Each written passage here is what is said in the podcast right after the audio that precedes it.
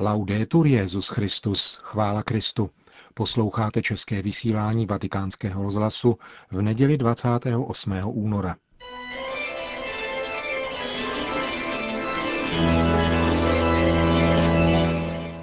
Církev a svět, náš nedělní komentář. Uslyšíte článek od německého psychiatra a teologa Manfreda Lice o aféře v Německu. Sexuální zneužívání nezletilých katolickými kněžími je zločin obzvláště odporný. Kněz má ve vztahu k nezletilým určitou otcovskou roli a onen skutek má tedy v sobě jakousi incestní povahu. Hrozí tak ztráta základní důvěry ve věrohodnost lidských vztahů a právě církev nemůže zůstat lhostejná, neboť je tímto způsobem ničena či závažně otřesena i důvěra v Boha. Již roku 2002 vydala německá biskupská konference směrnice, na jejíž základě všechny diecéze zavedly jasnou proceduru. Byli jmenováni prostředníci pro oběti, ustanoveny skupiny odborníků a povoláni byli významní němečtí soudní znalci. Nehrála přitom samozřejmě žádnou důležitost jejich náboženská příslušnost. Před dvěma roky, protože se objevila dvě obvinění proti zesnulému knězi, vystoupila kolínská arcidiecéze na veřejnosti s výzvou, aby se případné oběti přihlásili. S úspěchem. Také otevřenost vůči tisku, kterou projevil ředitel Canisius Kolek v Berlíně, sledovala tuto linii. Zredukujeme-li aktuální rozruch v německém tisku na podstatu, tak případy ze 70. a 80. let, které nyní vyšly najevo, znovu ukazují, jak důležitá byla opatření, jež byla přijata před osmi lety. Nejsou to žádné novoty. V naší společnosti bez otce, jak ji popsal Alexander Mičerlich, v níž všichni odmítají úkol vytvářet pravidla a uvádět do dějin, úkol, který Freud přisuzoval otci, zbývá církvi role opravdu málo atraktivní. V prázdnotě, kterou zanechává vnitřní a vnější absence otců, vytrácejí se puberta i protest. Osmašedesátníci měli ve federálním kancléři té doby Kissingerovi náhradního otce, jako vystřiženého ze žurnálu. Dnešní politici, opírající se o průzkumy veřejného mínění, se vyhýbají jakémukoliv protestu a kdyby to bylo nutné, byli by ochotni přidat se k protestní manifestaci proti sobě samým. Ani stát jakožto otec už neexistuje. Zejména Němci, kteří ctí autoritu, o niž navždy přišli jejich císaři a vůdci, bloudí v tomto prázdnu a v katolické církvi nacházejí zástupný cíl, proti kterému lze protestovat. To, že v čele této církve jsou muži a hlavou všeho svatý otec, celou věc jenom usnadňuje, takže mohou všechny konflikty neprožité s otcem, znovu objevenou pubertu a všechny další, jinak stěží adresovatelné protesty, promítat na instituci, která uznává normy a která nepopírá svou historickou identitu. Sex je oblíbeným tématem puberty a v skutku, pokud jde o kritiku církve, nezřídka se příspěvky do diskuze od osob jinak zcela dospělých jeví jako pubertální. Někdo neváhá napadat celibát dokonce s užitím staré machistické teze, že sex je nutnost. Pro nás Němce, píše Manfred Lütz, je však zejména katolická církev nejvhodnější k tomu, aby z nás sněla naši vlastní historickou odpovědnost. Když papež Jan Pavel II. v Jad Vašem pronesl dojemná slova, která vzbudila v Izraeli, ale i v Americe obrovský ohlas, byli to především Němci, kteří ho kritizovali, protože prý se měl více omluvit za Shoah, Představme si polského papeže, který byl sám obětí německé okupace, jak je vybízen Němci, aby se důrazněji omluvil za německé viny. Větší satiru si lze stěží představit. V roce 1970 známý sexuolog Eberhard Schorsch během promluvy v Bundestagu prohlásil, aniž by mu kdo odporoval. Zdravé dítě si v normálním prostředí samo vytváří nenásilné sexuální zkušenosti bez trvalých negativních následků. Levicové kruhy tehdy pedofily přímo hýčkali.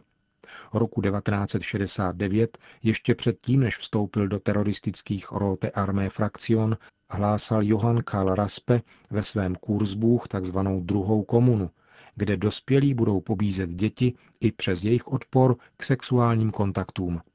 Mezi zelenými se roku 1985 objevil požadavek učinit beztrestným sex s dětmi. A roku 1989 proslule nakladatelství Deutsche Arztverlag vydalo knihu, která otevřeně hlásala nárok na pedofilní kontakty. V té době se bojovalo zejména proti katolické sexuální morálce jakožto represivní překážce sexuální dětské emancipace.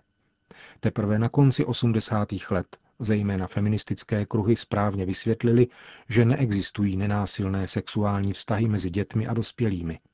Nebylo tedy vždycky snadné nalézt střední cestu mezi banalizováním a pohoršením. Potom tato vlna zasáhla také katolickou církev a mnozí její představitelé přestali rozumět světu. Donedávna je totiž zesměšňovali za jejich rigidní morálku, jež naprosto neodpovídá době, ti, kteří hlásali dekriminalizaci pedofílie. A najednou se nečekaně sami ocitli v roli viníků pro svou neomluvitelnou zhovývavost.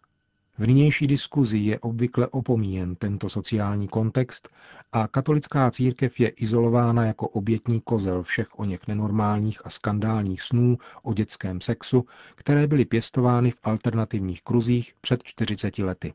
Kritici církve a také někteří její představitelé se chápou příležitosti, aby přehrávali starou písničku. Vina je v církevní struktuře, v sexuální morálce a v celibátu. Není to však nic jiného než otevřené zneužívání sexuálního zneužívání a především nebezpečná dezinformace, která ospravedlňuje skutečné viníky. Pravdou je, že všechny instituce, které mají co dočinění s dětmi a mládeží, přitahují osoby, které hledají nedovolený kontakt s nezletilými. Platí to pro sportovní organizace, pro mládežnické kluby a samozřejmě také pro církve, Jeden z hlavních německých odborníků, Hans Ludwig Kroeber, nezhledává častější výskyt pedofílie mezi svobodnými než mezi ženatými učiteli. Věda bohužel zatím nedovedla vyvinout metodu screeningu, která by umožnila takovéto osoby preventivně identifikovat. Zbývá tedy jedině odpovědný dozor a pohotová reakce na případ anomálie. A v tom jsou struktury církve dokonce pomocí. Mohou totiž reagovat koordinovaněji a profesionálněji než nějaká místní sportovní organizace. Na druhé straně, když se odpovědný vedoucí mládežnického klubu v Dolním Bavorsku dopustil sexuálního zneužití, hovořil o tom jenom místní tisk, zatímco jde o nějakého kněze, i hned se objeví palcové titulky na prvních stranách v celostátním tisku. Jedná se v skutku o závažný zločin, ale vytváří se tak znetvořený obraz, pokud jde o jeho výskyt. Kromě toho kombinace posvátnosti, sexuality a dětských tváří vždycky vzbudí velký zájem. Ať už se ale o katolické sexuální morálce smýšlí jakkoliv, byla i v dobách banalizování pedofílie pro každého, kdo ji respektoval, baštou proti zneužívání dětí. A zmiňovat v tomto kontextu celibát je v skutku nezodpovědné. Na jedné konferenci roku 2003 v Římě hlavní mezinárodní odborníci, všichni nekatolíci, prohlásili, že neexistuje žádná spojitost mezi tímto fenoménem a celibátem. Poukazování na celibát se jistě nezřídka objevuje ve lživých strategiích těch, kteří hledají ospravedlnění vlastních vin. A přirozeně se poskytuje opora viníkům, byť nevědomky, podléháli se zuřivému sebemrskačství, oživuje-li se starý mýtus o jezuitech a hovoří se o jejich disciplíně utajování a intenzivním individuálním přístupu jako o možných příčinách. Samozřejmě, že jakákoliv komunikace ve dvou může být užita těmi, kdo se dopouštějí zneužívání. Psychoterapie však není zodpovědná za zneužívání, stejně tak, jako za ně nenese odpovědnost ignaciánská pastorace, včetně té, která je zaměřena na mládež. Je třeba zkoumat bez klapek na očích poznatky vědy, přijmout ochranná a preventivní opatření a snažit se o průhlednost. Jakýkoliv biskup, který by chtěl v této oblasti dnes něco zametat pod koberec, by musel být kompletně zbaven rozumu. My Němci si však musíme přát, abychom konečně našli odvahu a odmítli obvyklé projekce, máli se o tomto problému mluvit seriózně a připustili, že dlouhou dobu vinou nás všech docházelo k banalizaci sexuálního zneužívání nezletilých. Příklad si můžeme vzít z Eberharda Šoršeho, který roku 1989 veřejně odvolal své neuvážené tvrzení z roku 1970. Píše kolínský psychiatr a teolog Manfred Litz v německém deníku Frankfurter Allgemeine Zeitung.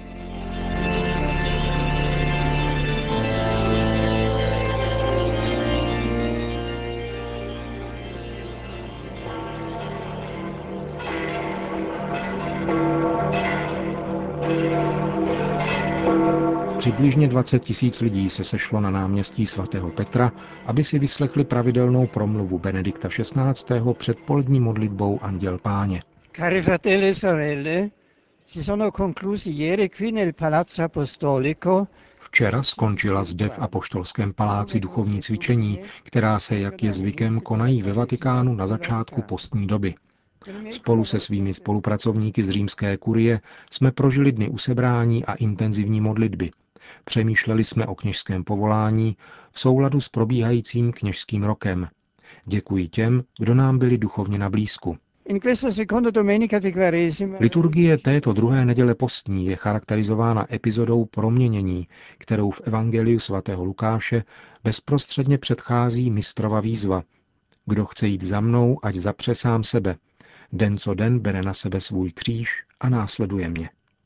Tato mimořádná událost je povzbuzením k následování Ježíše. Lukáš nemluví o proměnění, ale popisuje to, co se stalo, pomocí dvou prvků.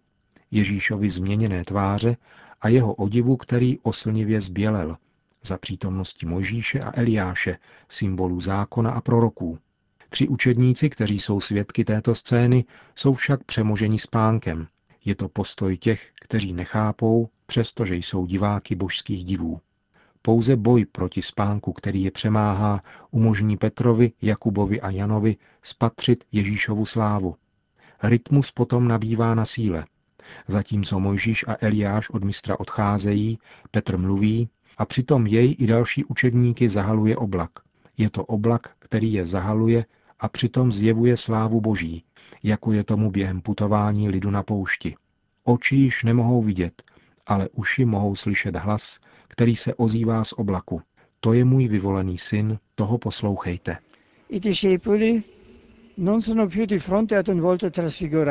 Učedníci už nestojí před proměněnou tváří, ani zběleným oděvem, ani oblakem, který zjevuje božskou přítomnost. Před jejich zraky je Ježíš sám. Ježíš je sám před svým otcem, modlí se a zároveň je sám Ježíš vším tím, co je dáno učedníkům a církvi všech dob a co musí na cestu stačit.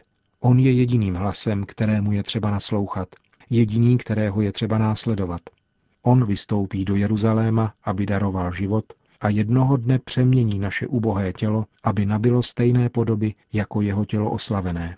Maestro, è bello per noi essere qui. Mistře, je dobře, že jsme tady. To je extatické vyjádření Petrovo, které se často podobá našemu přání tváří v tvář útěchám od pána. Proměnění nám však připomíná, že radosti rozsévané Bohem v tomto životě nejsou cíle, ale jenom světla, která nám rozdává během pozemského putování, aby byl Ježíš sám naším zákonem a jeho slovo kritériem, které řídí naši existenci. V této postní době vybízím všechny, aby vytrvale meditovali o Evangeliu. Vybízím kromě toho, abychom se vnitřně tímto slovem zaobírali do té míry, že skutečně dá tvar našemu životu a podobu našemu myšlení. La. Pana Maria, ať nám pomáhá intenzivně žít momenty našeho setkání s Pánem, abychom jej mohli denně s radostí následovat. Obraťme k ní své pohledy a vzívejme ji modlitbou Anděl Páně. Na závěr pak svatý otec udělil své apoštolské požehnání. Sit nomen Domini benedictum. Ex hoc nunc edusque in seculum. Adiutorium nostrum in nomine Domini. Qui fecit celum et terra. Benedicat vos omnipotens Deus, Pater et Filius et Spiritus Sanctus.